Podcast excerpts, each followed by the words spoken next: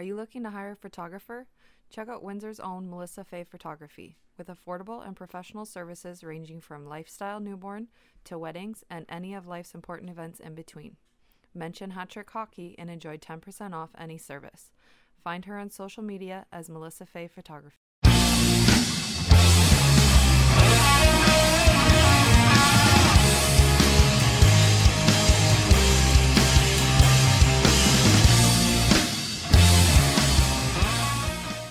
And hello, everybody. It is episode number 39 of Hattrick Hockey. As you all know, the official beer of Hattrick Hockey is brought to you by our good friends over at GL Heritage, which we're now calling the beer of the Buttes. So check them out. It's a great beer. Real quick here, we'll bring in Rob. Hi, Rob. Hello, folks. How's it going over there? I'm broken. Okay, let's address the elephant in the room, Rob. What'd you do to your shoulder? Just something really simple. I'm getting old. Opening the door at work, and I end up hitting my foot, which stopped the door dead, and I had a death grip on it or whatever, and it just jolted my shoulder, and it almost brought me to tears. I didn't know what happened. So I just, I ended up having to leave work, telling everybody that, I had hurt myself, and had to leave work, went to the clinic, seen a total beaut there, Brad McDermott, Jamie McDermott's brother. Yeah. And, he wished me all the best. And he just turned 50 yesterday. Oh, no shit. Happy birthday to him. Happy birthday, Brad. It turns out I had to get an x-ray and an ultrasound done. I had no movement. I couldn't get my elbow even up to my tits. My shoulder hurt so bad. Mm-hmm. And it turned out there was nothing coming back on the x-ray. And then the ultrasound came back. There's fluid on my shoulder. So something popped and just, I don't know. Put fluid on my shoulder, but I have a little bit more movement, but there's no strength in it. I can move it, up to my tits now on the side, and everything. But as for gripping anything, I can't lift anything. It's just can't even lift the fucking GL Heritage if you wanted to. No, got to do our all lefties. That's brutal. That sucks. So do you know if are you going to have some kind of surgery or needle to suck the fluid out? Any type deal? Do you know? Well, yeah. We talked about the needle to drain the fluid, but they said the needles or the fluid in there is a protection of something else damaging it more. Okay. Yeah. So they leave the fluid in, and now I do therapy. So I got therapy treatments tomorrow, Friday, and then I think we're doing an ultrasound on Wednesday too. Oh, okay. Just to see where we're at, and hopefully nothing severe. So that fucking sucks, man. Shoulder injuries are the worst. You're fucking down a limb. Oh my God, I mean? It's horrible. And I was trying to sleep, and I couldn't do anything. Even just to roll out of bed, it was holy. I felt like I was either 500 pounds or a toddler trying to get out of a bed. Everything has to be on your back too, eh? It's Yeah. So I've been sleeping. I've been sleeping like a king, with the pillows underneath both arms, head propped up. But any movement side to side, laying on, brutal. I can't lay on my shoulder, And I'm a side sleeper, so yeah. It's fucked. Well, we got to get you rocking by the summertime here so we can golf in the 73s tournament. Yeah. Well, the therapist said this is usually a 3 to 6 week injury. Oh, so you're good. So hopefully not 6 weeks, hopefully I can, but like I said, I can't even carry a plate in my hand without it just shaking like crazy. I just want to drop it. Yeah, that sucks.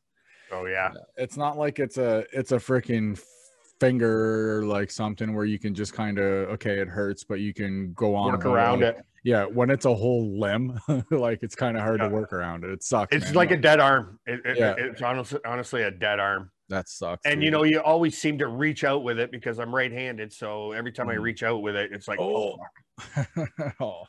Fuck. That sucks. Well, let's get that shit healed quick so we can play some golf because it's starting to get nice out. The weather's starting to break.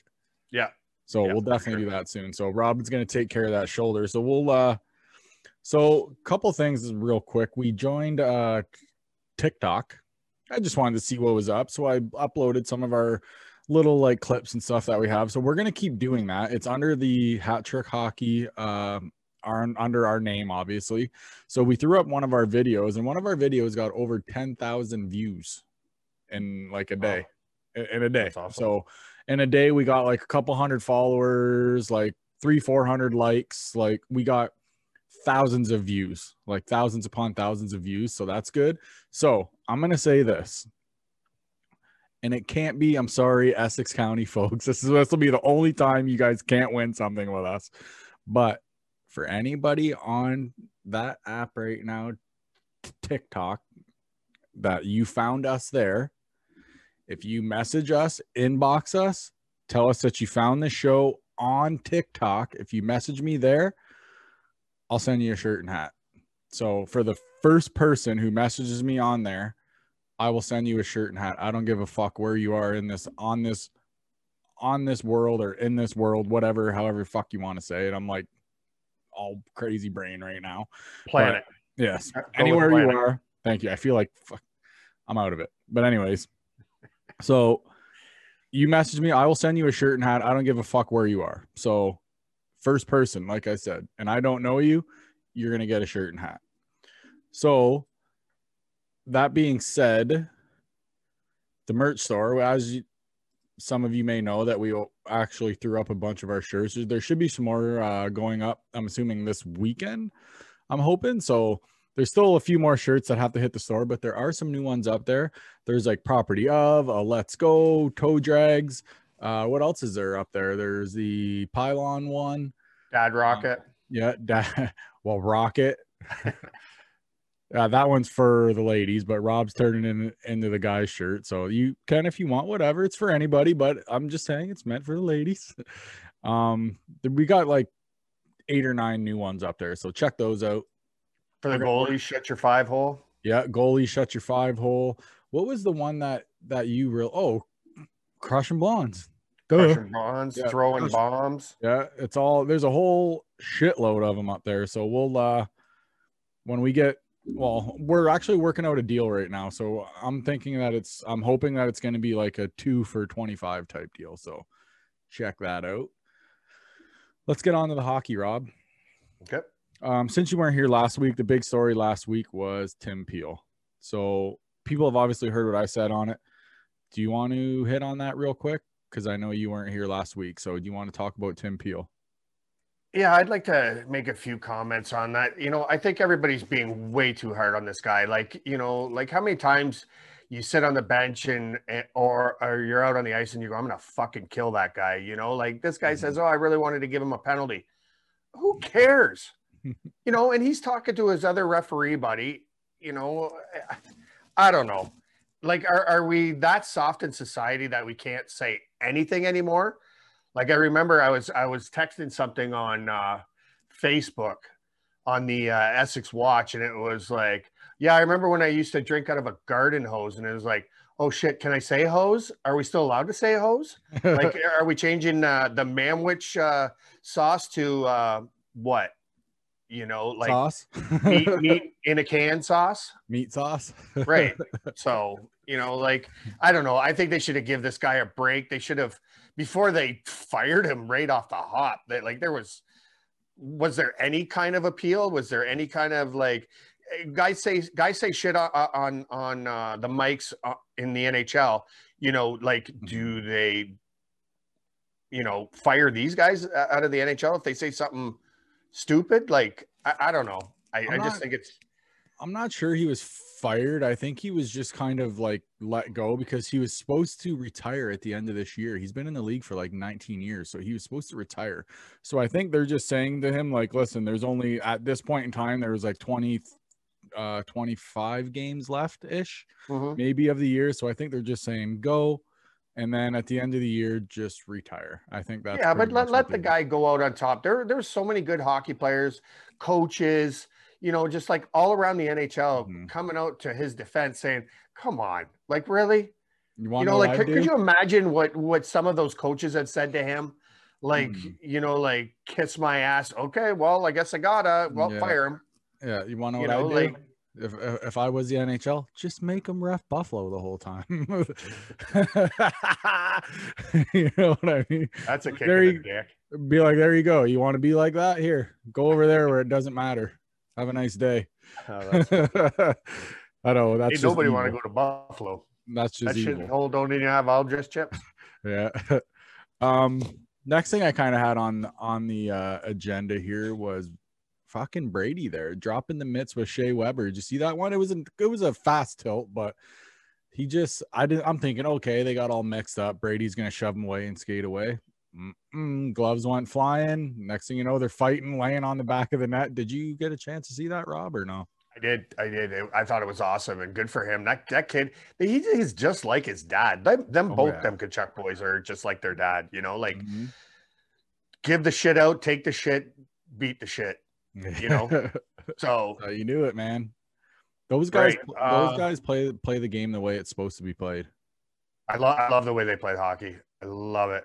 It would be sick if they end up on the same team together, like you know, the Twins out there in Vancouver. Oh, you know, I could see that maybe at some point, but I don't. Yeah, somebody be a very lucky team to have those two guys. But if they meet up, I think they're going to meet up in St. Louis, where they're from, right? That could be. Yep.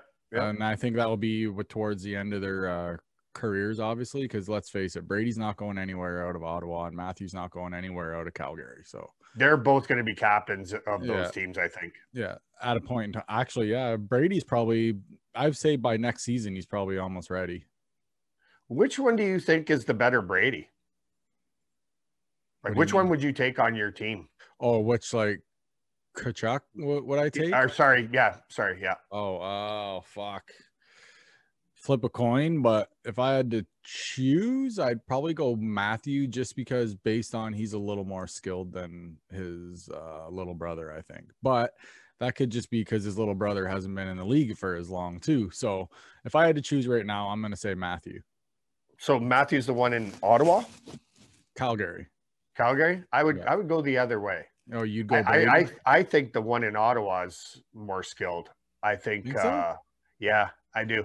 And they're both assistant captains, right? I think so, yeah. Yeah. I like him better. I think he plays a smarter game.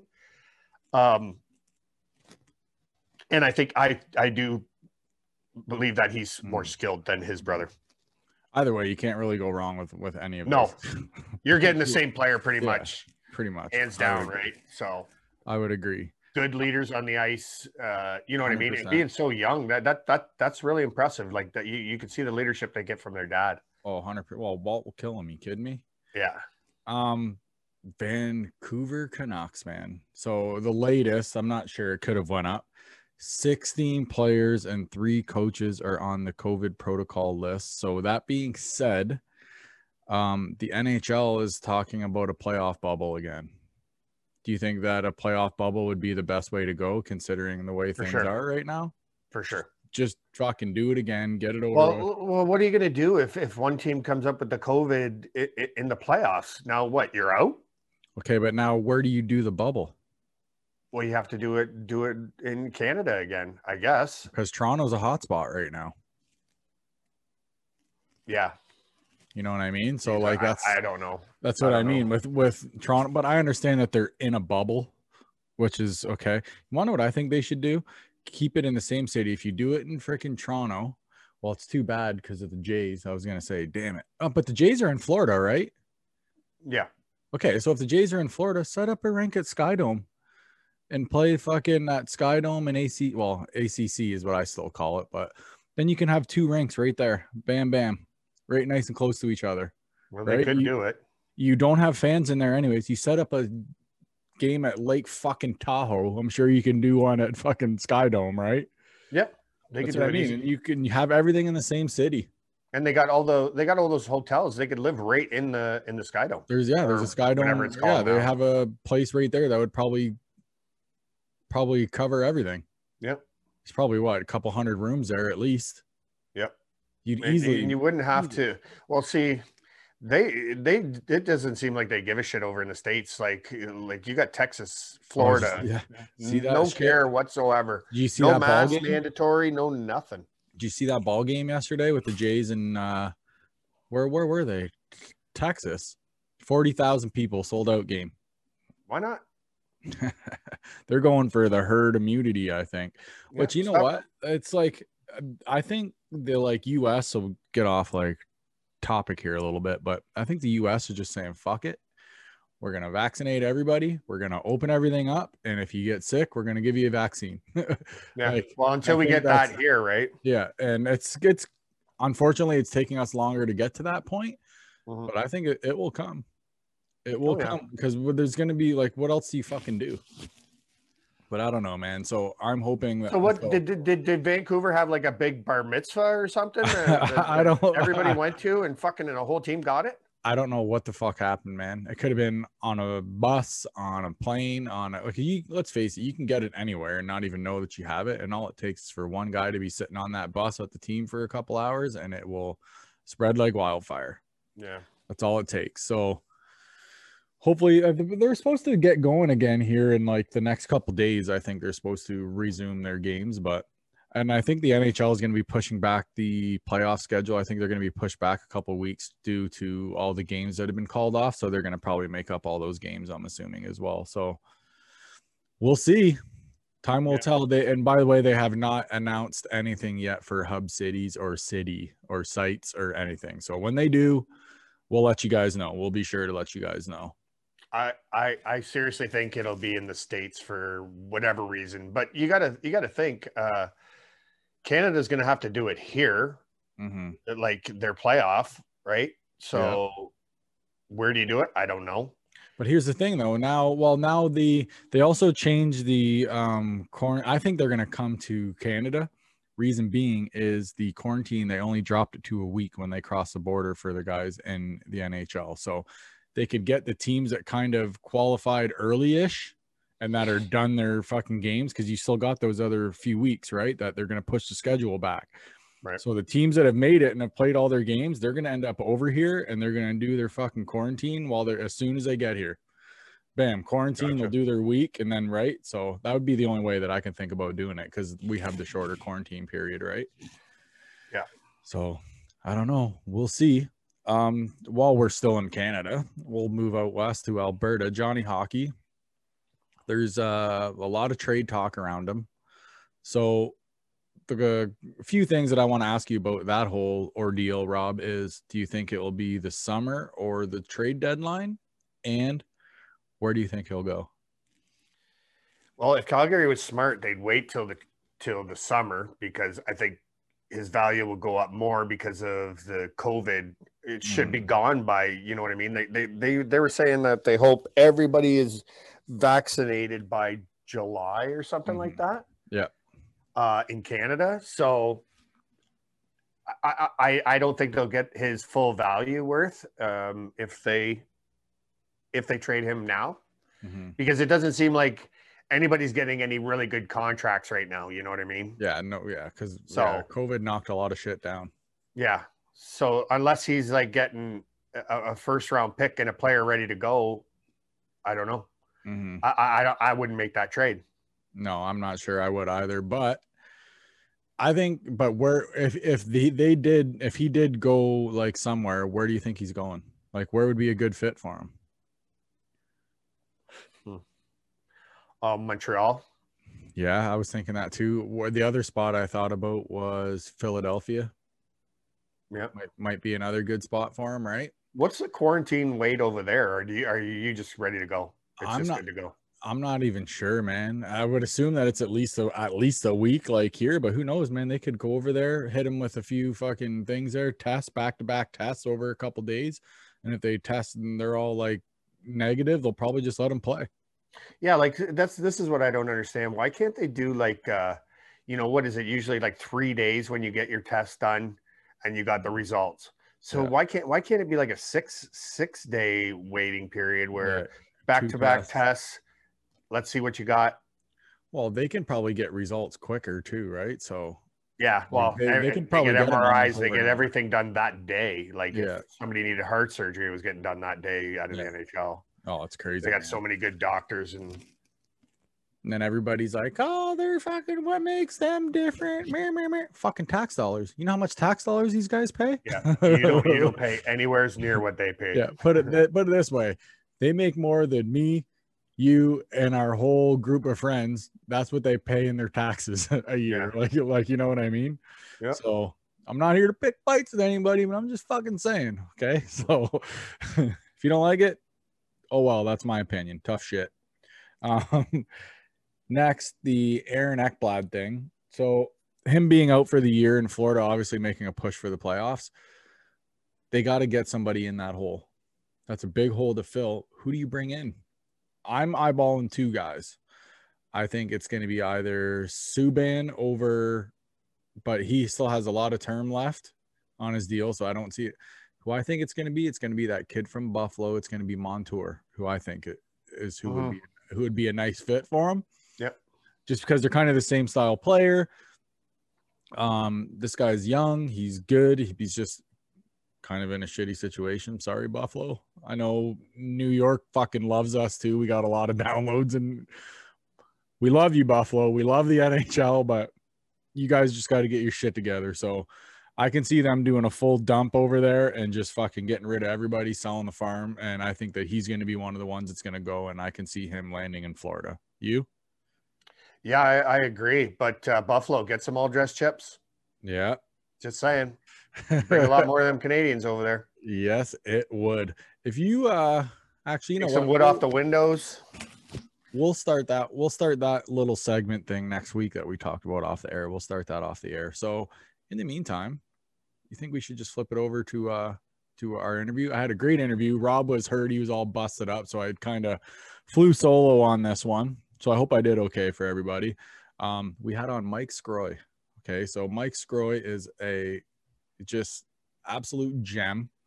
But not only has he played hockey, fought his way up and everything, he also trains mixed martial arts, like fighters too. He's got three fighters, I believe he said. I think three fighters that are like knocking on the door or in the UFC. So he trains them on all their stand-up. So you guys will hear about that too. So in the meantime, we'll flip it over to Mike. Everybody enjoy Mr. Mike Scroy. Roll it. Showtime. Woo! Woo! Woo! Woo! Woo! Woo! Woo! Woo! Silent and profiling. Woo! Woo! This next cat on here with us has played literally all over North America. He's played a little bit overseas, AHL, CHL, ECHL, United League. Guy's been everywhere, fought everybody. Literally, this guy has fought everybody. Mike Scroy, how the hell are you, buddy? What's up, big fella? How's everything going? Fantastic, fantastic down here in sunny FLA. Loving the weather down there or what? Yeah, it's just about to get ugly down here, but you know what? I can't complain. I'm in the best state there is right now, so. Damn fucking right. I'm jealous because of that weather there. So let's hop right into it here, Mike. Where did you grow up, like, playing hockey? You're a London boy, aren't you? I was born in North York in Ontario there, and I lived about 5 years in Toronto and Unionville and a couple of Mississauga, and I moved to Calgary, Alberta when I was 6 years old and played most of my hockey with the Buffaloes down there. So, oh, wow. So you played out west. Well, my youth hockey anyways. I moved to Orlando when I was 14 or 15 years old. I got a little bit of a messy timeline. I've been a few places. I guess. Holy shit. Yeah, you've been everywhere. But, man, still, living in Florida that young must have been pretty cool, though, right? Like, it's fuck, you move there. It's always warm. It's always great.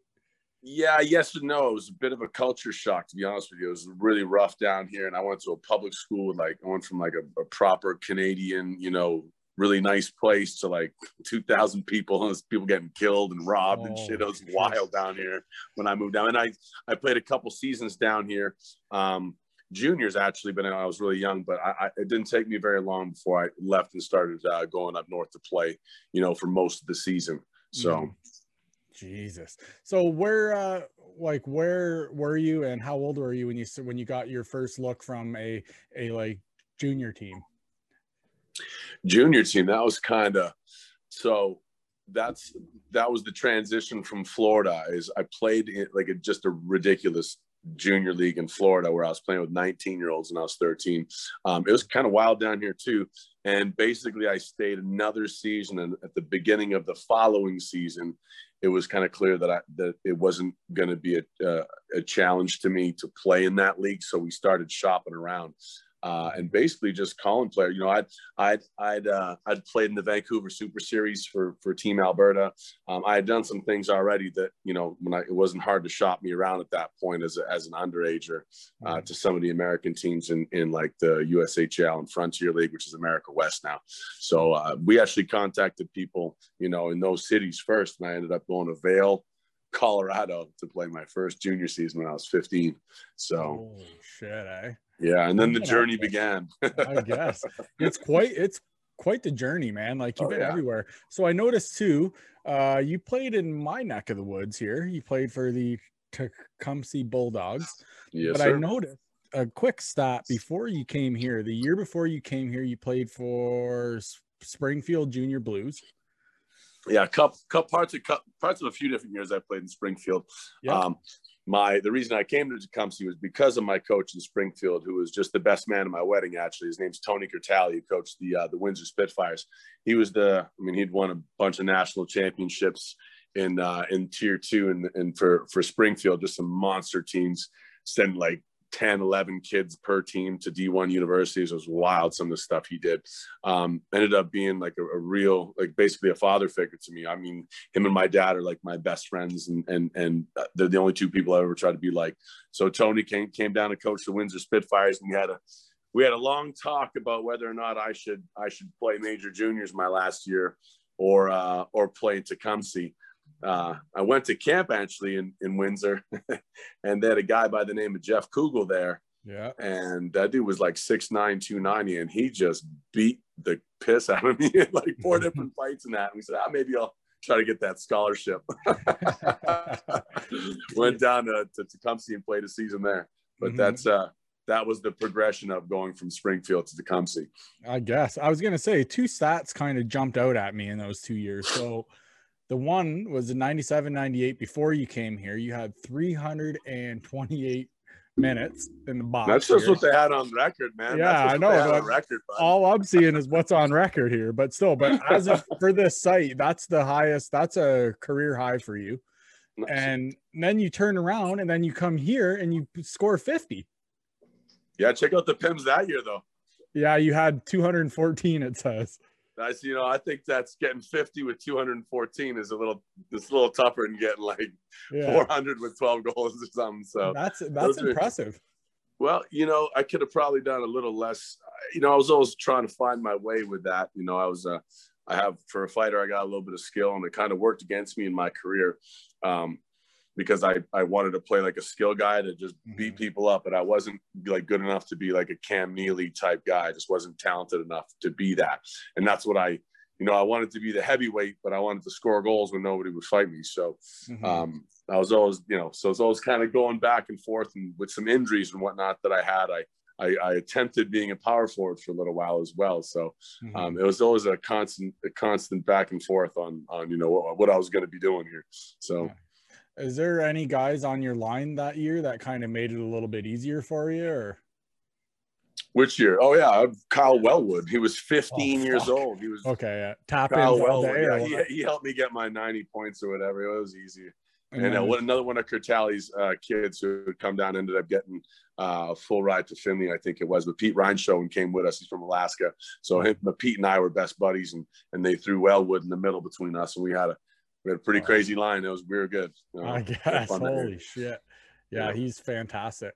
So when you were like growing up, a little bit of a 2-part question here. So who was your like favorite guy growing up?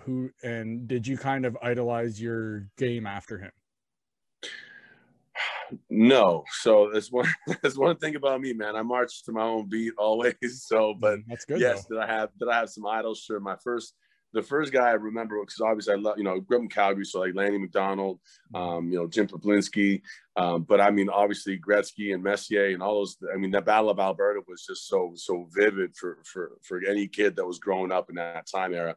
Battle of Alberta was wild, man. We used to, just some crazy intense stuff. But I remember I watched Edmonton more than I watched Calgary because I was just so like frightened and amazed by Dave Brown. Yeah, and I just loved watching him. He was just such a frightening character. Like everyone was so scared of him, but he was, he was amazing to watch. And I remember only watching like a period and a half, not watching the second and third period when I was growing up. So, but besides that, guys like Messier and eventually, Lemieux but my father was enamored with the Russians, so I watched a ton of. Like the Russians play hockey, Makarov and all those guys were, that ended up coming to the NHL many years later. Mm-hmm. Wow. So who is how old were you, I should say, when you had like your first actual real hockey fight, like on ice, toe to toe, like lids off? So I was 16 years old.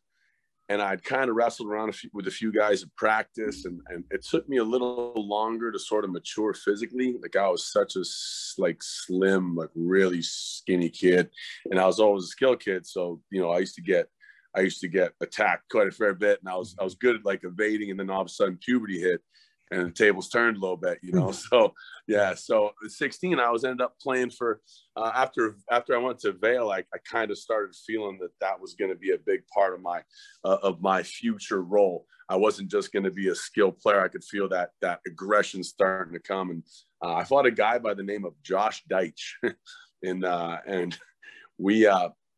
I remember going toe to toe with him off the draw. He was 21 years old, and I was 16. And I remember that's a huge physical gap. Yeah. There was an overager as a part of an, as opposed to an underager. And I remember throwing 3 punches, and then I don't remember a thing after that. He hit me so fucking hard. And then I wake up in the trainer's table, and they're zipping me up, and I'm going, man, I was just so embarrassed. I was like, man, I just sucked so bad. And guys were coming in afterwards.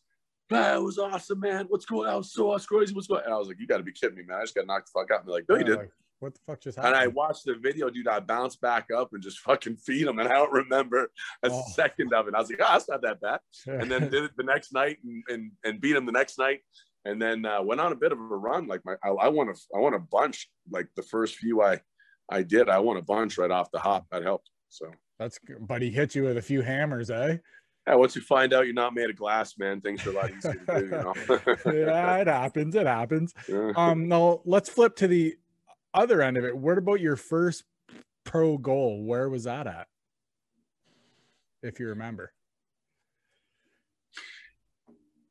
Well, it's funny. I scored in Detroit Red Wings main camp in the red and white game, which was wild how I made it from, 0 points in 6 college games to Detroit's main camp. That's a hell of a story. One of these, I got a lot of good stories, but that's a good one. Well, how did you I'm going to call it my first pro goal, but I was playing on a line with Gilchrist and Brown. Ask me how that happened. That's nice. Well, that's a long one. I'm telling you, I'm playing with Gilchrist and Brown, and I get a real nice one coming in off the side. I ended up leading all rookies besides Jason Williams and Sean Avery in scoring in Detroit in Detroit's main camp. So yeah, and my first year I think I had 10 in the East Coast League. I might have scored in the American League in preseason. I almost scored. I had an assist in preseason in the NHL that year, and a few fights. So, but that was my first memorable professional level goal. That's awesome though, man. Because I'm obviously Red Wings guy, yep. Right? So for anybody that's been on there, either been the camp, played on the team, or everything, is awesome for me. I love it. Yeah, but, awesome. So speaking of Red Wings and all that stuff, how many Gordie Howe fucking tricks there do you think you've had? If you had to guess. So not very many. I'll tell you why, because it's so hard to do all 3. Right? I've got a few in juniors, but usually if you're I've had a ton of games where I've scored and fought. I have a lot of goal fight games, mm-hmm. because when you get space around you, like that's the time you're going to shoot a little bit more and make some motions. You know what I mean? So yeah. Usually I would fight in the first period. A lot of my fights were in the first period. And then I'd have a little bit of a 10-foot bubble around me. You might as well use it to shoot. So, you know what I mean? So not a lot of, tons of fight and goal games, but not a lot of Gordie hat-tricks, maybe less than a handful of Gordie House. Because it's hard to get that assist, eh? Hard to get the assist, yeah. It's way hard to get the assist in Gordie Howe hat-tricks than goal. Nobody tells you that. Bullshit. Here's the best I can do shot is to. So what's the craziest thing you've seen off the ice? Like just being out with the boys, fucking around. You don't have to mention names, but like how long you got? Well, just whatever. Something that kind of stands out. The craziest thing I've seen. It could be funny. Yeah. It could be crazy. Could be here for a while, my man. Wow, man, that is. It could be something funny too. It doesn't matter. That's a loaded question. That's a loaded question. Let me see here. I got a couple. So I'll give you a couple good ones. Well, I'll give you the first good one is I come back from Pelham from UMass Lowell. So I ended up quitting UMass Lowell. I dipped out on almost the full ride there, mm-hmm. and to play pro hockey. And I came back, and there was a junior league in Florida, eons ahead of what I had played 6 or 7 years before that.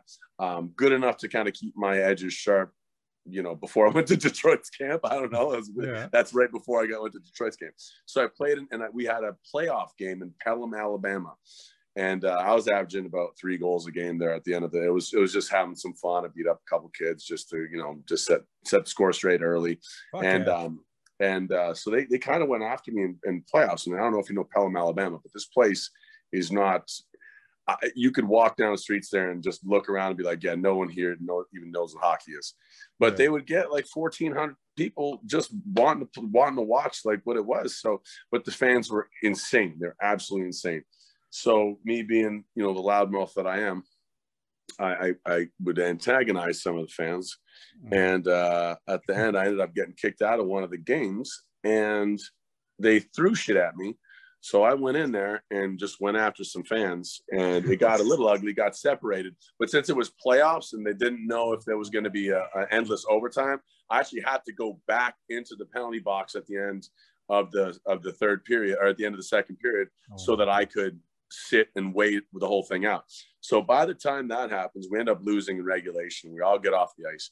Both teams start brawling in the hallway. Oh, shit. Yeah, it was wild. But I'm at the end of the whole ordeal because I was coming out of the penalty box.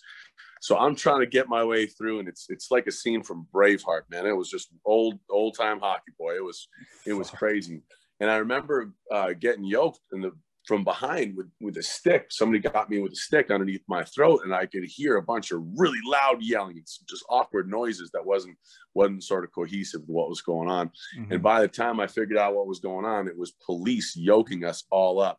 Anyways, because this is a real thing. They put me in handcuffs with full hockey gear on. They handcuffed my ankles underneath, behind my shin pads, my skates. They behind my hands, behind my back. And took me out, and I went to Pelham, Alabama's holding cell. This is a real fucking story. The mayor of the city had to come down and bail. You can't make shit like this up. The mayor of the city came down and had to bail me out and explain to the arresting officer that it wasn't disorderly conduct. That's just hockey. And I didn't get out till like 2:30 in the morning. The boys were waiting on the bus, and a couple of the other guys went to different places and holding. And it was the police had gotten involved in a hockey brawl, but it was in Pelham, so they didn't know any better and start arresting people and holding us. That's so fucking you should have seen the people's faces when they put me in the holding cell to take my skates off. There's like 4 people chilling on like this one bench. They all got up and like, yeah, you can sit here. Well, a guy your size too coming in, right? They're probably coming in full hockey gear and a holding cell. You'd be like, bro, take whatever. Be like, yeah, Andy's wearing all the stuff. We can't even hurt him if we want to. Jesus, so that's up there. That's insane. So the with apologies, the mayor, you know, got me out, and I think he did something nice for the team too. I think he did something really nice for the boys afterwards. I you know got them all free old country buffet or something next time they came up. I don't know, but I think he did. So that's fucking insane, dude. Yeah, man. That's just off the rip, buddy. That was old time hockey was kind of like that every weekend. So that was a bit much, but you know. Here's one. What's the worst like injury you got fighting? Well, I broke my neck twice, and I also had my orbital floor redone. Oh, that's a tough one between those two. You broke your neck. How the fuck did you do that? Twice, man. Once, I think they were both like, both of them were wear and tear for just from what I was doing. I'm actually like a really small heavyweight. You know, I'm a shade under 6'4". For the guys that, you know, for a super heavyweight, you know, I wasn't like a medium guy that only took on, like, it was, I asked everyone and everyone asked me, like, no matter how big you were, like, I'm fighting you. I'm like, right now I'm a shade under 6'4" and I weigh 210 right now. That's what I do when I work out minimally and I don't eat a lot. Mm-hmm. So, but that's, you know, so a lot of wear and tear in your body when you fight the way I did. Mm-hmm. You know, not a lot of defense. So I got a broke fighting David Kochi. The one time I actually won the fight. I kind of dropped him with a really good overhand, and he fell down. He's about 260, and his hands were holding on to my jersey. And I tried to hold him up with my jersey and my neck, and my discs both popped from either side of my neck. And then later on, that old injury sort of took its toll on me. I felt it in a fight where my whole arm just had an electric shock down it while I was punching, and they did things. Yeah, man, you're busted up again. You can't play anymore. So, holy fuck. But, yeah. But maybe, honestly, worst injury, to be honest with you, the one, I mean, I'd do that 100 times over before that. DJ King hit me in the eye one time, and he hit me with his, normally when you get punched in the face, your orbital floor or your orbital bone takes the brunt of the attack because that's just, you know, your eyeball doesn't get hit first. Yeah. But it was, the doctor said, 1 in a million punch, his knuckle hit my eyeball before the surrounding orbital floor areas. I shot back in my head and crunched all the little potato chip bones behind your eyeball called orbital floors. Now I have those, they're all like metal and plastic and stuff now with me. So that's probably the worst one. Yeah. So his knuckle hit directly on your eyeball. Yes. And that was, oh my God. Yeah. I was like, and I didn't like lose time or anything. Like I didn't get knocked out. I mean, it was definitely considered a knockout, but I didn't like go out or anything. I just I took a knee, and I just remember looking on the ice and seeing the blood, and then throwing up on the way home on the bus. And so yeah, it was, that was a nasty one. So part of the sport, man. I was just about to say, but what about your sight? Like you got your sight and everything? Like everything's fine? Yeah, even the next. I mean, as long as I don't fucking fight heavyweights on a regular basis, man, I get 100% recovery, bro. Holy fuck, that's insane, dude. Yeah, that's a bad injury. Yeah, but it's time. You know, it's time. I wanted to stick. I played a little bit for the Solar Bears after that. You know, I helped out 10, 15 games here, 2 games here. I came back one year. I was like a couple of years ago, just to fight one kid and stir the pot against the floor pan just after one game. So I've seen that you had 17 minutes in one game. Yeah, it was a setup. It was crazy though. The referees, there was no way they were going to let me go that game, but I did my best. Like, fuck, I guess. Nobody would fight me. I warmed up without a stick, and I just started yelling at the other team because they are just the big. You know, it's just, you know, they got their fighters got 200 and something minutes, and penalty guy's such a coward. Goody or Goldie, I don't know. And he just grabbing skill. He's fought 5 guys with over 50 points on our team. Just come on. Just, and I was helping coach at that time. And Drake's like, "You want to suit up the last game?" I'm like, "I'm not bringing a stick to warm ups." He goes, "All right." Just leaning over the red line, just fucking drooling. Nobody would look at me. They were just going to like their coach. I said, "Don't even acknowledge him." I played like 2 periods. Drake was double shifting me. I almost got like a couple goals. It was ridiculous. Holy fuck, that would have been hilarious. I had about a 20-foot bubble around me. It was kind of funny. Hey, so you're good friends with Gillies, right? No, it's like brother. He was just one of our groomsmen on our wedding. Just recently. I was just gonna ask you that. So by the way, congrats on that. By the way, thank you. Also, like you guys fought too. So like. Yep. Is it weird like fighting on the ice, but then like you guys are friends off the ice, or is it just kind of another day at the office type deal? Nah, it was weird for us for a bit, but we're just such good friends that we got over it. So yeah, because I think he's gonna come on here too at some point. You're gonna love having him on. He's just a beauty. I've been shooting the shit with him a bit, so yeah, seems like a great idea. Seems like a great guy. What was it here? I had a note on you.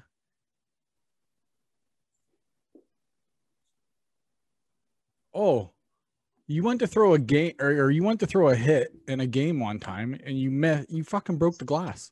I did that twice, but yeah, that was the one. I seen that video. There. How did you get all the glass out of your equipment? Did you just did you have to take everything off? I had to take everything off, go shower, and then come back and play. Oh my god! Yeah, I was so concussed. I remember I have been concussed. You know what? That's such a shitty term these days. Man, I got hit hard by that fucking turnbuckle is a better word. Dude, so, I couldn't believe it. I've never seen anybody break the glass like that. That was pretty wild. I was so mad because I don't know if you saw the beginning of the clip, but that's in the American League, and I had an end-to-end rush where I dangle the D and then go off the crossbar with my backhand. I was so mad. Like, you don't get that many chances as a fighter like that. And it was one of those perfect plays, and I was so mad that I missed that I really wanted to just kill a guy. And he threw the brakes on last second. I went going. I was like, holy shit. He's like, he just went through the fucking glass. That was a nice one. Yeah, even some of the guys on their team who didn't like me very much were kind of like, hey, man, are you okay? Like, I'd be like, that was fucking awesome. Like, what the hell? That was wild. It was wild. There was actually the crazy story about that. There's an Orlando, and that was in Hershey, Pennsylvania. There was an Orlando youth hockey coach there with his team on a tournament who I ended up coaching some of those kids on the team, and I'm friends with that coach now I came back to where the chance. I come back to Orlando, and they're like, yo, we were at that game. Like, oh, that's shit. Awesome, though. There's only like one rink in Central Florida, you know, the chances of that. Them being Hershey for that game, you know, playing themselves. Pretty wild coincidence. But that's pretty sweet, though. Yeah. So you've obviously, like, you fought everybody, man. Like, you fought Big Earn. You fought, almost everybody. Who's that one guy who – like hit you and you were like, oh my god, like who hit you the hardest? So I've been asked that a few times, and really like the DJ King, I'm not saying like I don't say anything was a lucky punch, man. I got caught hard. The doctor said it was a lucky punch the way it hit me. So I don't know if I'm gonna count that, you know, like we fought again, but you know, he didn't really land much in our second one. It was kind of weird, but I'll tell you, Big Earn hit me with one at the end of our fight. Had a little stank to it. There's no doubt. There's a guy by the name of Marty Melnichuk, a minor league legend. You got to look him up, man. Dude didn't wear shoulder pads or elbow pads. I had just one of the scariest dudes ever. It was like 270, God. Like 6'3", just threw hammers. Just look him up. He's crushed everybody in the minors, old school. But I'm gonna have to say, out of everybody, hands down, Stone Cold Steve McLaren. Not the one that used to play in the show. He played a little bit in the show, with the minor league legend, Stone Cold Steve McLaren, the most underrated fighter of all time, in my opinion, next to John Yerskin. Just hammers and Paul Laus. Hands. Paul Laus, John Yerskin, Steve McLaren, the three most underrated fighters of all time. That's insane, dude. Fuck. I couldn't do it. I couldn't do it. Here's one, though. Is there anybody that you wanted to fight but you never got to? Yeah. So there's a guy I'm glad I never fought. Who's that? And then because I did really well against Boogaard. There was some guys I did really well against, but I am so happy I never had to fight McIntyre. Oh, like that guy, I'm tailor made for that guy. Like I'm very, you know, people think I'm just a wild guy, man. I'm extremely studious, man. I study my opponents. I'm now a very successful coach.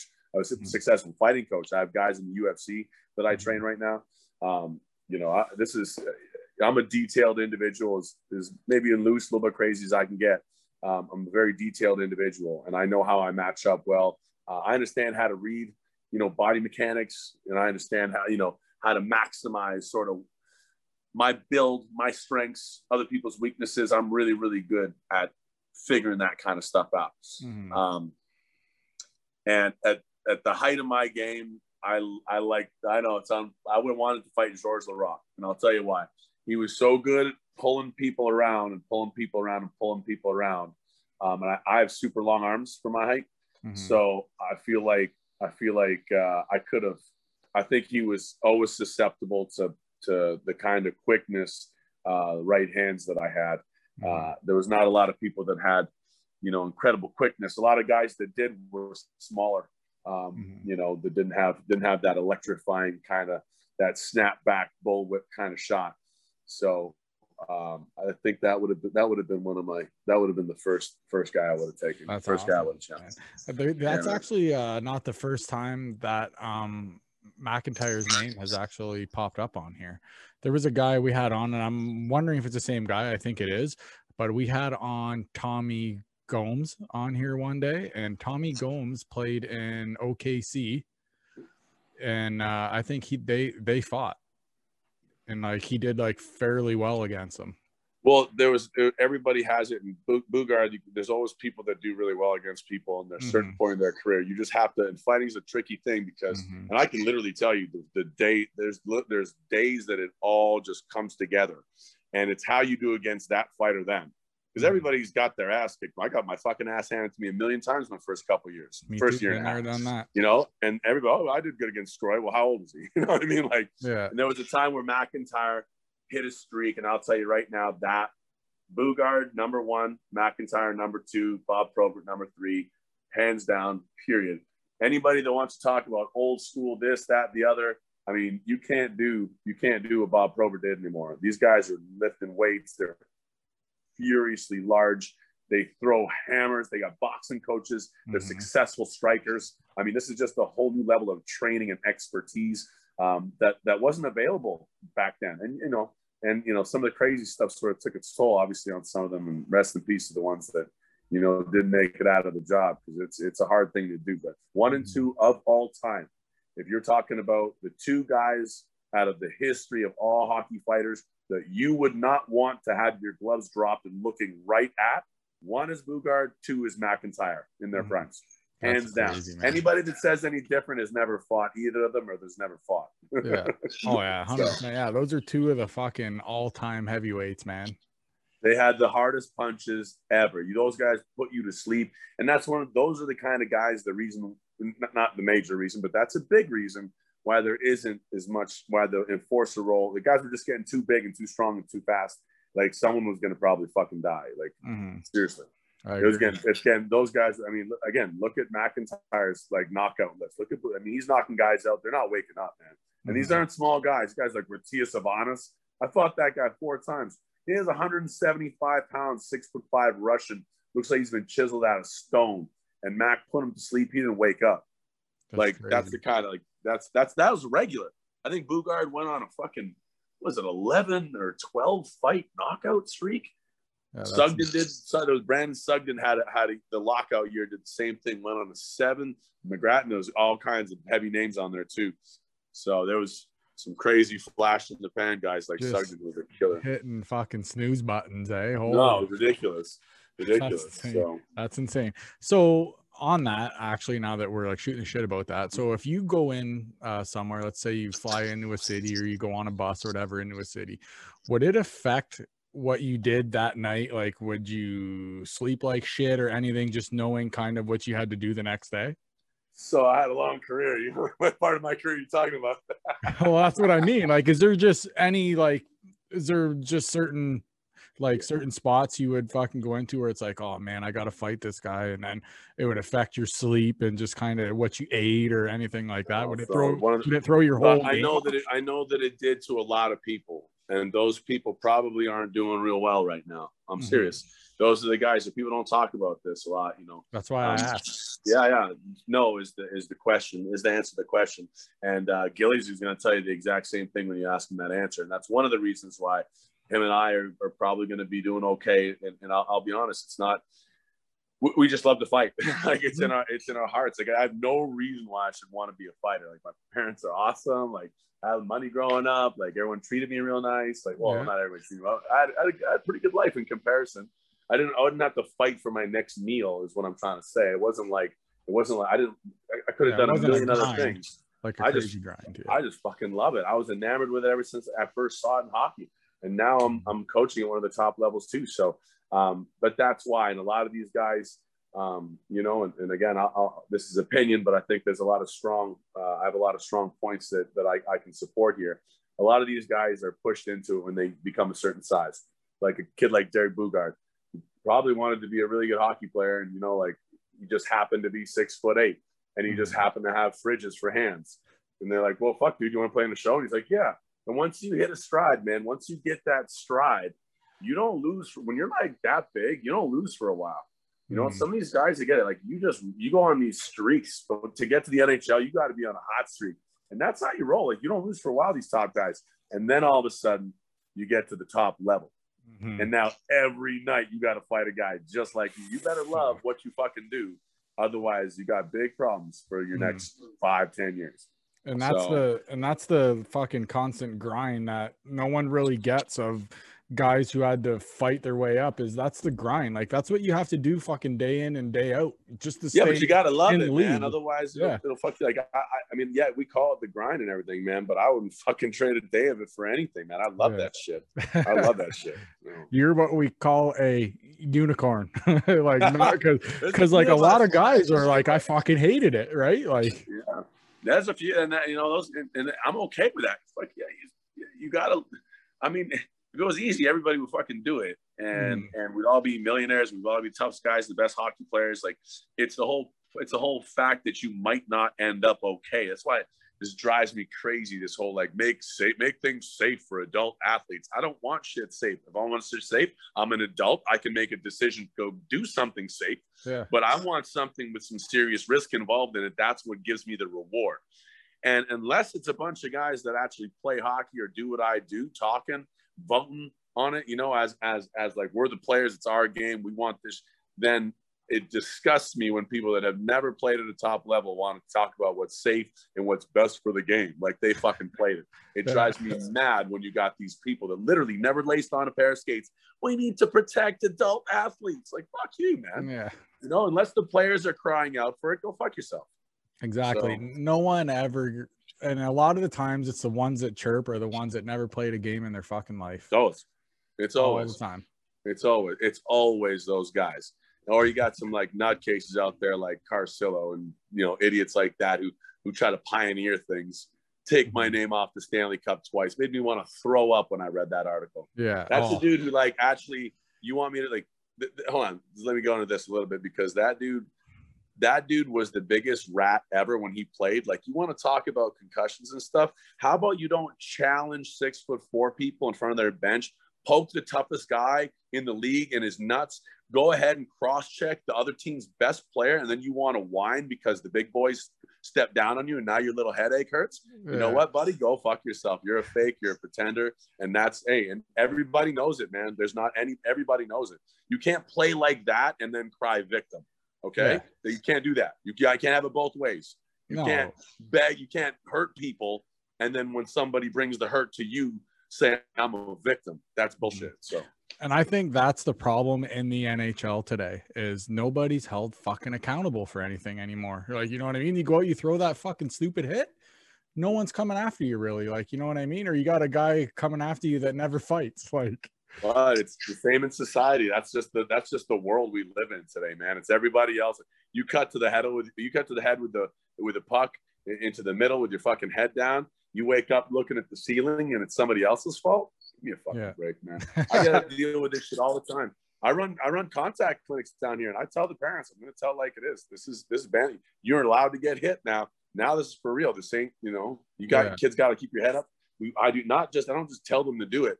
I have crazy drills on a daily basis that we're doing that forces them to keep their head up. Yeah. You got a super deaker. If anybody has a super deaker out there listening right now and had a kid training on the super deaker, put it in the garbage, light fire to it. It's going to get your kid knocked out one day staring at those little red lights on the ground. I agree, because you're looking at your fucking laces, man. You're going to get rocked. Yeah. Well, and that's the thing is people, but the danger about that shit is that you don't know until Bantam, right? So you could be doing that shit, being the top goal scorer on your team, thinking you're hot shit, staring at the puck going down the ice. Now you're 13 years old. You got to rewire so much stuff in your brain. It's not going to happen. That reminds me of Korea and Scott Stevens. Like, it was that, like that kind of hit. Like, you get fucking smoked. Yeah, that was wild, though. I mean, but again, you have to understand that if you cut to the middle in hockey with your head down, anything that happens after that point is your fault. You will. That's like walking backwards in traffic. I mean, I just don't understand how you don't like cookies. Let's just walk out into the street with my eyes closed. I don't know. Like, that's dumb to me. And if you do that, then you haven't been coached properly, or you should just sip your milk and say, I made a fucking mistake. Yeah. And it's my fault. I'm gonna learn not to do that next time. Yeah. Oh, so. I've been rocked a few times, man. So I know what it's like. It sucks. A lot of the times it's like a guy throwing a pass and you're like looking back, and then you just get fucking corked. That's happening. Yeah, threes are part of the game. I mean, but that's what makes it exciting too, though. I mean, really, it does. And you know, you don't want to put yourself in vulnerable positions, but you know, the lack of mobility that skates can create sometimes, mm-hmm. you know, makes you vulnerable. You know, north-south especially. So I also noticed in 2003, 2004, you won the Kelly Cup there. So yeah, it's kind of weird. I got suspended for the entire playoffs in game 2. So I jumped out. It was so stupid. This guy challenged the whole bench. I jumped on and chased him around the rink. He's like, anybody but him. It was the weirdest thing ever. And then I got suspended for the rest of the playoffs because it was the end of the game. So he challenges everybody. You go after him, and then anybody but him. No, it was a brawl. He beats up somebody on the ice, and then he comes over to our bench and fucking gives the old John Wensink. Challenges the bench, so like I'm like, oh, this is fucking great. Oh, okay, I jump out, he fucking skates off the ice, and like, oh, anybody but him in Vegas. And I was like, what is going on right now? And then I get suspended for the rest of the year. Horrible, but I did get to play, you know, Zenon Kanapka, Lance Galbraith, you know, a couple of my old buddies, man. Zenon is probably my favorite hockey player of all time. He goes Zenon Kanapka, Trevor Gillies, Paul Laus. I got some favorites. I was just gonna actually ask you how many NHLers that you got to like play with, and was there anybody that really fucking stood out to you, whether they like helped you with your game or just off the ice you guys got close? Yeah, quite a few, you know. So I played the lockout year, 2 lockout years ago. I played with Wilkes-Barre, which was essentially Pittsburgh that year. I mean, we had just the, you know, Scuderi, Fleury, Armstrong, you know, Nazardine, God, I can't even remember. We had just like Michelle Therrien was our coach. Mike Yo was our assistant coach. That's insane. I remember Hershey had 100 points that season and didn't make the playoffs, but every team had 2 heavyweights. And there was so many. I remember Jason Spezza really stood out. That was also Carter's rookie. Carter came straight from juniors to playoffs and fucking got like 13 goals in playoffs or something. He was really good. You know, there's been so many guys, you know, I played with, you know, signed with Dallas, and even my rookie year in Detroit, I played 6 exhibition games with those guys, you know, watching guys like Iserman and Lidstrom and Chelios. When I was in Dallas, Billy Guerin was awesome to me. Chelios was really nice to me too, you know, and also Eliash in Jersey was awesome. That guy could really play. Yeah, there's so many, man. There's just so many awesome hockey players, but there really is. It's just crazy. Played with a few legends, eh? Holy fuck. Yeah, I've lost track of the files that I've grown, the file of facts. It's funny how some things will just jar my memory, and I'll be like, holy shit, that happened. Yeah, there's just a lot of stuff, man. Been a lot of places. That's awesome, bro. Is there anybody that you still shoot the shit with nowadays? Well, just Gil's my best buddy, you know, and just through Facebook, I'm connected with so many people on Facebook and Instagram. I'm really big in social media when it comes to, you know, promoting my business, which is, you know, developing athletes in 2 different sports, and also just showing off my little boy. So I'm connected with like pretty much like, I swear, half of my career and all kinds of guys, you know. It's a really good network out there. If you keep it business wise, it's a great network. It's when you start tossing opinions out there is when you start getting burned. So last kind of like hockey thing along the lines, I seen a video of you. You got into a fight in the penalty box. What in the fuck happened there? That's a long, it's the history. There's history there. Stroshine, who was 6'7" guy, played a little bit in the NHL, but he's a 6'8" lefty. That's right. 6'8" lefty. And lockout year is one of my big fights because the other team started him in Wilkes-Barre. And you just, back then, that's just like a huge insult to start another team's fighter in your own building when the other team has a fighter already. It's basically going, our guy can kick your fucking guy's ass, so we're going to start him in your building.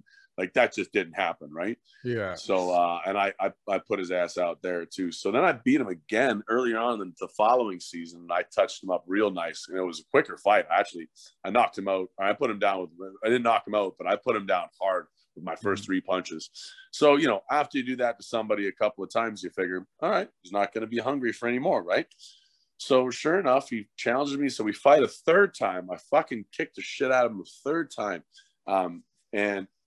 And I come on the ice after that. And I, at that point, guys were even laughing before the fight. They're like, you don't think he's going to try you again, do you? And I was like, fucking, I mean, I wouldn't think so, but hey, you never know. Yeah, if he does, so now we're going on three fights. The guy hasn't lasted more than, you know, 5 or 6 punches. And that's not how all my fights went. It really didn't, man. This guy just 6'8", slower lefty, didn't understand foot position. Like this guy, like tailor-made for what I do, right? So I'm skiing up the ice and I feel this absolute banger two-hander behind my fucking knees. And I look back and he's like getting his, trying to go again. And I'm talking baseball bat fucking swing, buddy. So I give him a shot. I don't even give him a shot at that point. I'm just standing there going, are you fucking serious? The referees see what happened, blow the whistle, give us both penalties. And I'm like, oh, no. Oh, fuck. He goes, you must have done something, Scroll. And I was like, I fucking do it. So now there's no glass in between there. And I'm just fucking steaming because now we could have had a penalty. And, you know, a power play. And now, and I, you know, I'm fucking steaming. Now this guy just showed me no lack of respect. Well, he leans over, no glass in between. He's like, I'm going to fucking fight you every time that we play until I fucking kick your ass. And I was like, well, let's just fucking do it up right now, man. Should have told him how much time you got, buddy. Holy fuck. Didn't win that one either. Oh, I was looking, and then I just see you just like hammering down in the penalty box. I'm like, yeah, but, you know, people look at that, and as funny as it is to tell good stories and have fun with it, like at the end of the day, I was, oh, a fucking animal or whatever. But really, that was a straight up. I was actually being quite reserved. I did my job as a fighter. Did my job for my team by taking a shot to the back of the legs and not retaliating after everyone knew I was a tougher guy. Sat in the box, didn't say anything. Let this guy fucking chirp me. That should have a lot more respect for me, and then I go kick his ass, and I'm the animal, you know. So it's fucking bullshit. Sounds like you deserved it to me, but what do I know? So, like, what do you do nowadays? I'm a full-time developmental coach. I'm the head striking coach at Fusion XL, which is one of the top MMA gyms in the world. Actually, we just Hannah Goldie just got to UFC. She was just supposed to fight in the last UFC. Best shape of her life, no symptoms.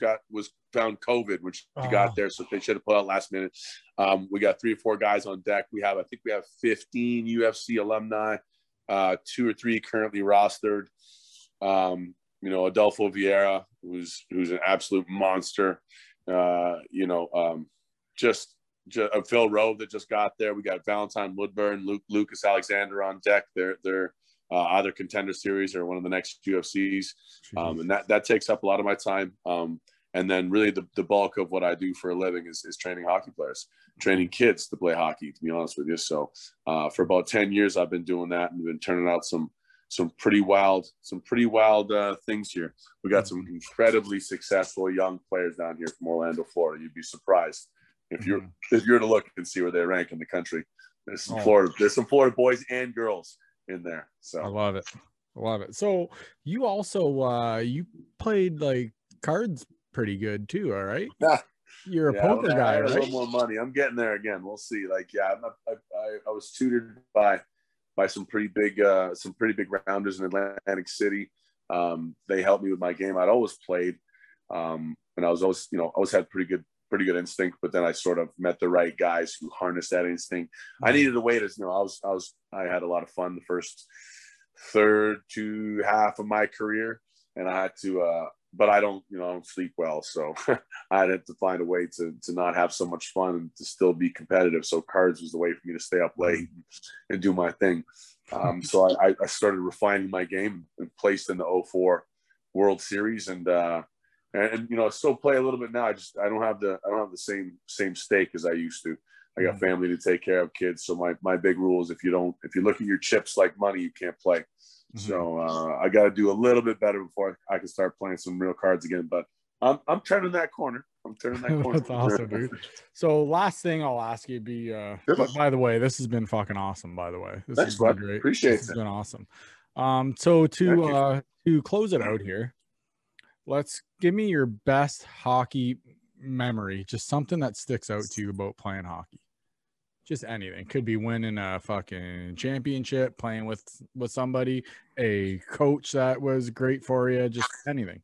Well, you know, like I hate the fucking cop out of this question, but I can seriously, with 28 professional teams that I played on, I mean, you know, 13 junior stops, just at people everywhere. That I met through, for me, I personally, the lockout year was my big. Anybody that played hockey or that understands hockey understands that the lockout year was the toughest year to be a fighter, period.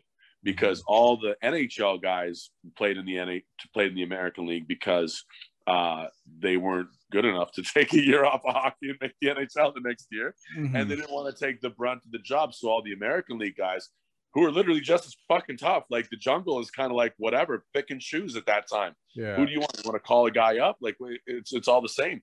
So there was 2 to 3 guys on every team. And that was a big year to do well. And you had to be the real thing to do well that year. And that was, I had my best 2 years for those years. That was as far as accomplishments as a fighter and as a role player, that was probably, even though I hadn't matured as a person enough into that role at that time, fighting wise, that was my biggest accomplishment, I think. Right after I broke my neck, the following year, coming back and, basically, scoring 25 goals and 23 assists in 48 games, I think I had that season. And that was in the coast and then some of the American League. Being able to look at guys who are like, you fucking suck, Scroy. I'll be like, bro, I got twice as many goals as you. How about we fight now and watch their fucking balls run up to their stomach? That's pretty cool too. When I was fighting a little bit and scoring a little bit, that was fun because you couldn't say no to me back then if you were like mediocre, right? So, yeah, love it. But that's accomplishments, and Tony Curtali, who was my mentor, hockey gave me him. Man, that's like my fucking second father. Trevor Gillies, my second brother. So Ryan Foltz. I mean, hockey's given me everything, man. It's given me a fucking pathway to not go crazy after I get done being a wild ass competitor. I can pour all my energy into the kids, into my competitors. I mean, it's literally given me everything. So I'm very, very grateful. I'm very grateful right now to be living the life I'm living and to have the kind of mindset that I have and the success that I'm having, away from the game as well. So it's given me everything. And I love it, man. Dude, seriously, man, this is like fucking fantastic interview. I just want to say thank you. We've been on an hour already. Yeah, bud. Like goes quick. More than an hour, it goes quick. Oh, I know. You know what? I feel like when everything clears up again and you have some more time, I feel like I'm gonna have to get you on here again for round 2 because I feel like we barely scratched the surface. Yeah, man, it's been checked. This is said they might fucking use me again. Okay. You should. You still fucking shoot the shit with fucking all those guys, Biz and all them? Well, I was on Spin Chicklets. Yeah, I know. I listened to your episode. Oh yeah. I fought Biz, but I played with Whitney the lockout. I can't believe I missed that. So that lockout year I was just telling you about. That Whitney was on my team. He was the fucking first. He was the first round pick. He played on that team. That's why he brought me on. You remember those crazy ass fucking stories and shit. Mm-hmm. That man. I keep in touch with a lot of guys right now, and it's a good time, man. Dude, those guys are awesome. Our show here, we love those guys. Like we listen to them all the time. They're amazing. They're the fucking show of what we do. Like right, like those guys are the show. We're just the like junior C team or whatever compared to those guys, right? But Cam Jansen's doing his own. Cam Jansen's doing a really good podcast. He just had Brett Hall on. Yeah, dude. No, he's like after Spin Chicklets, Cam is the next. That's the next biggest hockey podcast. Yeah, they got them too. They got missing curfew there with Scotty Upshaw and Shane O'Brien. Which Sean McMorrow just started too his own. I think he's going to be really good at that. He's a beauty. Mm-hmm. So. But all right, man, I just want to say seriously, thank you so much, Mike. This has been fucking great. We'll have to have you on again soon, brother. It's been fantastic, buddy. All the best with everything. I want to see all those fighters winning belts in the UFC. Just give me a little time. You're going to see it. Valentine Woodburn. Check him out. I can't wait, bro. Anyways, thank you, buddy. Thank you so much. See you, brother. Take it easy. Yeah.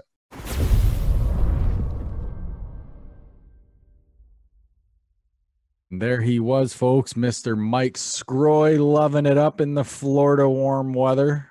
Fucking jealous of that, I'll tell you that. But what an absolute beaut. Best of luck to Mike moving forward. This guy never stops. Training UFC fighters, training kids for hockey schools and stuff like that. He runs his own little like clinic and everything. So he's a busy guy. So thanks a lot, Mike. We will definitely see you around. So we'll get rolling. Speaking of rolling, the Colorado Avalanche, Rob, you had a couple things on them, didn't you? Yeah. Well, they got what in 15 straight points in their last. I can't remember how many games it was, but like 15 straight points. Like holy just shit, rolling. You know, you're just fucking rolling. Like, put the pedal down and give her shit. Yeah. So that's probably like 8 straight games with points. Yeah. With fucking right. Either a win or a loss, right? Yeah. But I started looking at the stats for Colorado, right? With Nathan McKinnon, you know, he's got 43 points, 13 goals and 30 assists. Yeah. I can't believe he only has 13 goals though. That's kind of crazy, but. And that Rantanen, eh? Yeah, on fire. Holy shit, this kid, 21 goals, 22 points. Yeah, he's nasty. Landeskog, 14 goals, 22 assists. And, like, even down to Kadri, who's, like,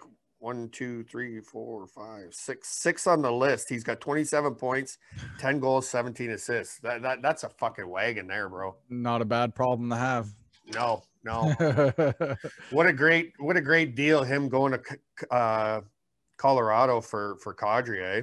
Mm-hmm. Like you just stepped in, you just got front seat to that wagon. Yeah, like thank you. Yeah. Yeah, those guys they're buzzing, man, over there. They're going to be hot, yeah. They're going to be one of the I think it's going to be like a Final Four type deal, and I think they're going to be in the they're going to be one of the ones in the Final Four. To me. What's their goalie's name? Grubauer. Grubauer. He's a former Windsor. He's on fire too. Former Windsor Spitfire. Oh, really? Yeah. Awesome. I've messaged him to try to get him on here too. So Philip, if you ever hear this, holla at your boy. Like fuck, let's go, kid. Fuck. You know what I mean? Yeah. You had some stuff on your Leafs too, I believe, didn't you? Okay, yeah. I was watching the game last night and I'm trying to Mangiapane for Calgary there. Yeah. Hyman trips him in front of the net, which I saw. Yeah. Mangiapane is sliding on both knees, turns around and looks at Zach Hyman and fucking two-hands him right in the face. Gets 4 minutes, two minor penalties, whatever, thinking or whatever. Yeah. I don't even remember what it was called. I was so fucking hot. Like I was livid. Like how? And then they went and looked at it to make sure that it was a high stick or I don't even know what the fuck they were looking at. Hyman's bleeding, you know, over on the bench, getting his fucking gums and nose all plugged up. But 4 minutes, I don't understand. Do you think he's going to be seeing Mr. Peros? He better, or you know, like this is the same thing as Gallagher getting cross-checked in the face. You know, one game, okay, we're not even in the playoffs, and it's a blatant two-hand smash in the face. Like he's on his knees, turns around, looks up at him, and frickin' hacks him right in the lips. What do you think he gets? I'd say 3 for sure. I bet you he gets a $5,000 fine.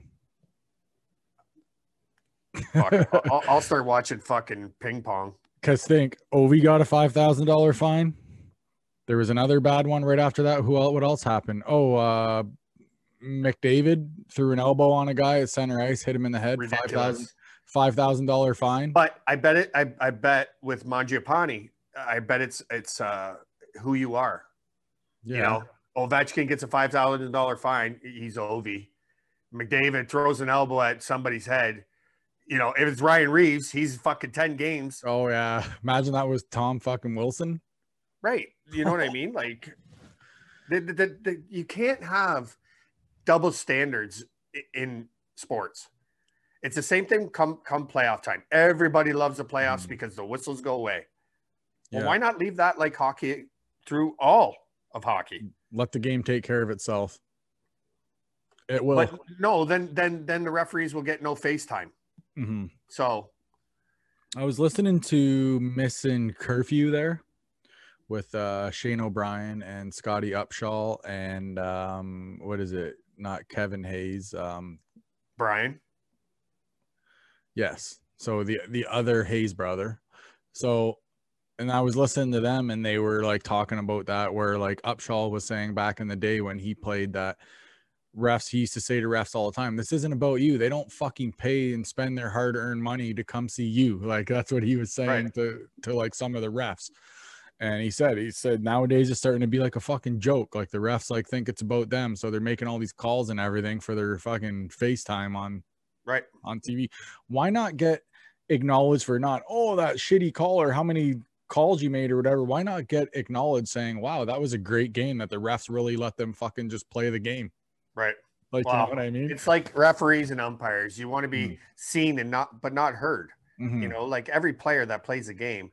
You want to know that they're there to do your game, but you don't want to hear them or see them. You know what I mean? Like, or them getting in your way. Like, hey, let's put another referee out so we have more shit to go around. I'm gonna say $5,000 fine though, just by the like trend of the way things are going in the NHL. It's embarrassing. They should be ashamed of themselves if that's what happens. I agree. I'm not just saying it because it was fucking Hyman. Like, it literally, if that was anybody. It's a slash in the fucking face. What if he lost his eye? What if he fucking knocked all his teeth out?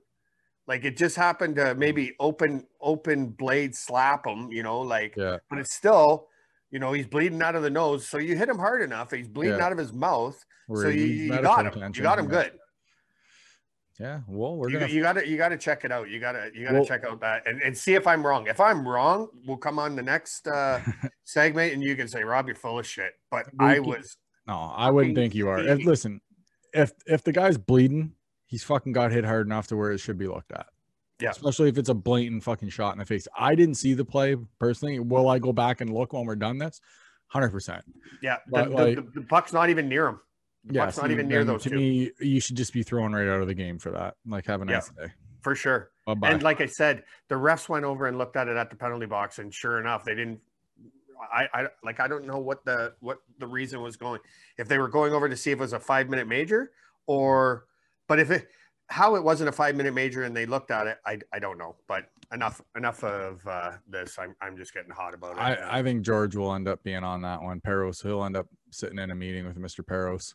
Yeah. Well, if you didn't like the trip, drop the gloves and go fight them. Yeah, I agree. That's why I take out the fucking instigator rule. Let these guys be held fucking accountable for this dumb shit that they do on the ice, or hit them hard in their fucking pockets. Start throwing them out of games. When you start throwing them out of games and they miss games, they miss money. So start hitting them hard there too. Then maybe guys will start freaking using their heads and not do dumb shit. Yeah. So moving on from that. Horrible news, well, good and bad news out of Montreal, let's say. So the bad news is, we'll always start with the bad news, is Gallagher broke his thumb. So they're talking, I think they're talking like a 3 to 6 or something, or a 4 to 6 weeks type deal. That's going to hurt. For sure it is. So now what do? You get Johnny Hockey. But but that's a lot higher of a pay than Gallagher, no? Or are they close? Well, you want him, you're going to miss him. Yeah, so you need to fill the spot. But if you make a push though for the like playoffs, he can probably come back a little bit early from a thumb. 3 to 6 weeks. We're a month away from the playoffs. I bet he's back by the time the playoffs start. I bet you he'll come back. Oh, because he's a beast. 100%. He's coming back. He's the epitome of a hockey player, man. He's just a stud. Small guy too. Yeah, but you'd think he was 6 feet tall when he plays. He'll fight anybody too. He doesn't care. Yeah. The other side of that is it's Jordan Staal that's there now, right? Or no, Eric Staal. Eric Staal goes there, makes his Montreal debut last night. scores in overtime. Yeah, that was a pretty sweet goal too. So scores the overtime winner. Do you think maybe that's, okay, listen, we know he's not going to go out there. He's not going to put up a bunch of points. We know that he's on the fucking back nine. Okay, so we know that. We know that his points are on a little bit of an incline. Let's address the obvious, okay? But decline, not incline. Oh yeah, sorry. See, I'm fucking out of it today, man. I'm out of it today. Yeah. Want to know why? It's because my eyes are too white while I'm on here. Yeah, you haven't gotten high yet. So that is true. But anyway, but yeah, so I think he adds a lot more than just on the ice stuff. Mm-hmm. Like he's a locker room guy. He's a leader. He's been there. He's done it all. He knows what it takes to win. And to me, having a guy like that on the ice, even if his points are on the little bit of a, then I would take that and have his on ice and in the fucking locker room over him putting up 100 points. Like, he's not going to do it. Is he going to help you? Yes. But I think he's going to help more off the ice than on. What do you think? Well, I think Montreal just did what Toronto did with Thornton and Spezza. You know, like they picked up two crafty veterans with Perry and Stahl, and there you go. Like every team needs them. You need those locker room guys. You need those guys that go out and get that one goal and jack the team right up. You know, like good for them. Good for them. I think he'll do well in Montreal. I thought he was a nice fit there. But segueing into, you know, veterans on your team, Jason Spezza just topped the top 100, broke into the top 100 in scoring in the NHL. I've seen that. And that's over 7,000 players that have played this game, and he's in the top 100. How about that? That's pretty fucking awesome. He's been around a while, man. He's been kind of his whole fucking career he's been like steady Eddie pretty well. His whole fucking career, right? Only the past few years he's been on a little bit of a slope, but other than that he's fucking golden. He don't hurt no team. Won't hurt no team. No. And even if he's not throwing up points, he's doing that little shit, that little play off the glass that gets you that odd man rush or the winning draws in your zone or like just shit like that you can't pay enough to get that shit in the NHL. And he still keeps up. And he's a big dude, you know, like, I don't know. I really enjoy watching that guy play hockey, especially his face-offs. He's just clever boy. Yeah. He knows how to win a draw. Let's put it that way. I think he's fucking near like highest in the league almost. Yeah. Last thing that we had, finally, my Red Wings laid a absolute whooping on fucking Tampa Bay, like beat down. It was 5-1. Do you think that was a Tampa Bay breakdown, or did the Red Wings just kind of put everything right? Did they get everything right for once? I'm saying they got everything right for once. Everything just went well. Like they, I can't remember who played net, but you know there were some weak ones. But I think it was. Oh, you mean for Tampa Bay? Yeah, I think it was Vasilevsky. Is that his name? Yeah, and you know, like they just played well. And what impressed me is they only allowed one goal. So they played. You watch it; it was like a fire sale when the puck would get anywhere near the net, and Red Wings are diving all over it. Was it Bernier that played net? That game? I think it was Grice that night. Oh, was it? Yeah. So yeah, like I thought they played very well. Like all I saw was the highlights. Don't get me wrong. I'm not going to sit there and fucking waste 3 hours watching the Red Wings. But they're getting better. They're getting fun, you know, like that's an enjoyable game to watch, you know, for you Red Wing fans, obviously. Right. What I like is how they're not getting like absolutely like killed in games. They're not winning games, but they're in games. Right. You know what I mean? Like make it fucking interesting. When I sat here last season, watching these guys play, I'm like, this is a fucking joke. Like, you know what I mean? Like, I was with Nate Grant one night. I was with Nate Grant one night, and we were watching the Red Wings game, and they were up like 4-1 last season. And I said to Nate, I'm like, they're gonna lose. He's like, no fucking way. I said, I'm telling you right now. When me and Nate bet anything, it's beers. Okay, it's always beer. So for instance, like we're at ball, like, hey, Aunt, hit a fucking homer this at bat and I'll buy you a Bud Light or whatever. Like, oh, okay. The first thing you do, you're going up, you're swinging for the fence, right? But so anyway, so that's what we did. So I'm like, I told him, I'll bet you a Bud Light tall boy on. It's always a Bud Light tall boy. So yeah, but he don't drink beer. Was his a Sangrini martini? And I'll buy him whatever he wants. So something with a fucking umbrella in it. Yeah. So he's like, sure. So we do that. And next thing you know, it's 4-2. 4-3, and then he's looking at me, and then it's 4-4, and then they go into overtime, and I'm like, watch, here it comes, 4-4, bam, 5-4, they lost in overtime. Nate looks at me, how the fuck did you know that? I'm like, I could just tell by the way they were playing. They were sitting back, they were getting sloppy, and then just boom, it was just fucking shit show from there. But they're not doing that this year. So even though they're not winning a lot of games, but they're, like I said, they're in a lot of games, which gives me lots of hope, actually. So right. Yeah, it seems like any team that seems to sit on them fucking leads, you know, like Toronto 7-1 over Boston, whatever. You can't sit back, man. Oh, why do you change the game plan? Just fucking go after them. Yeah. Just keep putting the puck in the net. Dagger, whatever. Yeah. And then whatever. If you have to brawl because you're running the score up, whatever, who cares? And do that too. It's fun. Yeah, but that don't happen no more. No. Team bonding. That's what fucking we used to call it. Team bonding.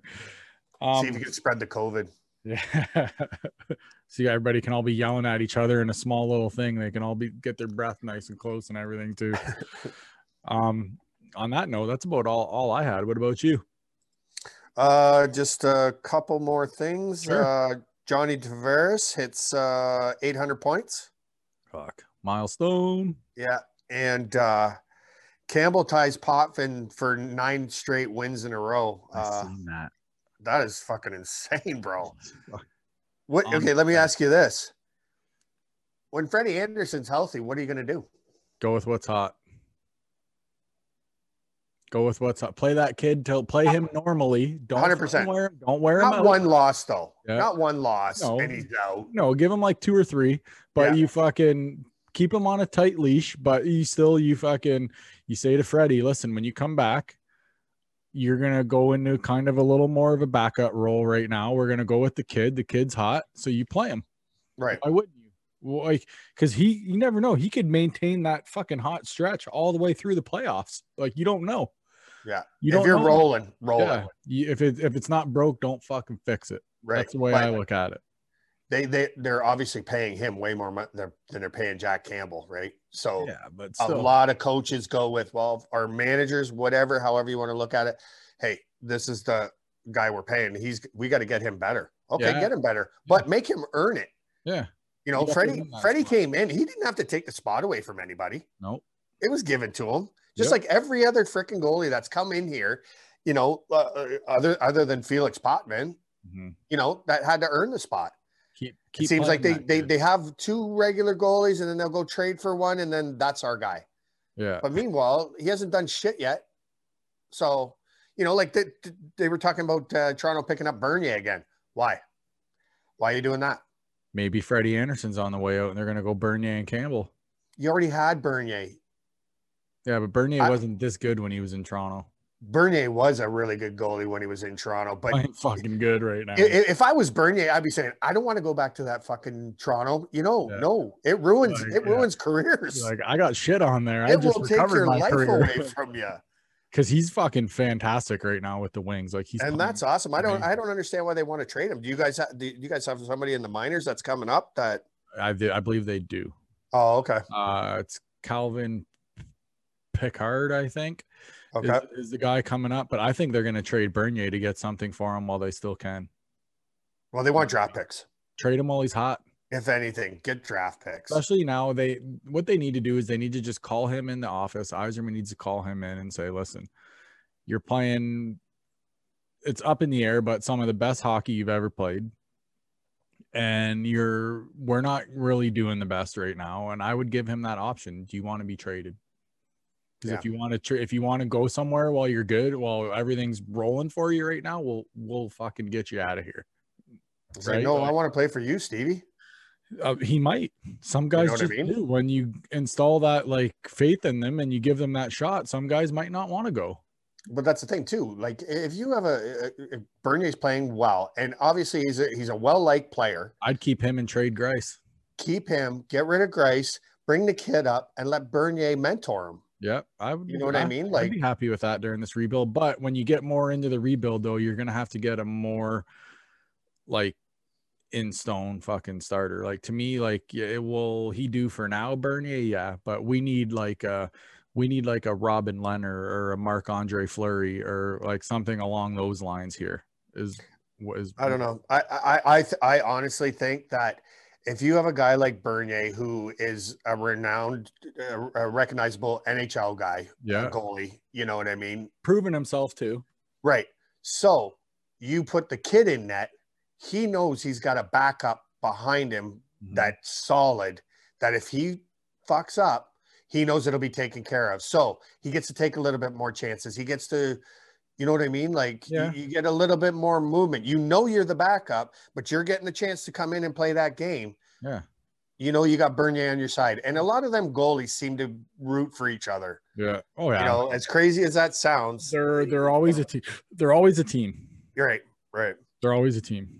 So I don't know, man. It's gonna be interesting. And like the trade deadline goes in 6 days.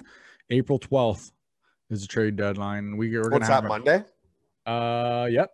So Monday is the trade deadline, so I'll be watching all that trade center and all that stuff. I know that you're back to work, so I'll be like posting shit. Oh, we'll see how my arm is, yeah. And well, if not, maybe we should arrange something to watch that together.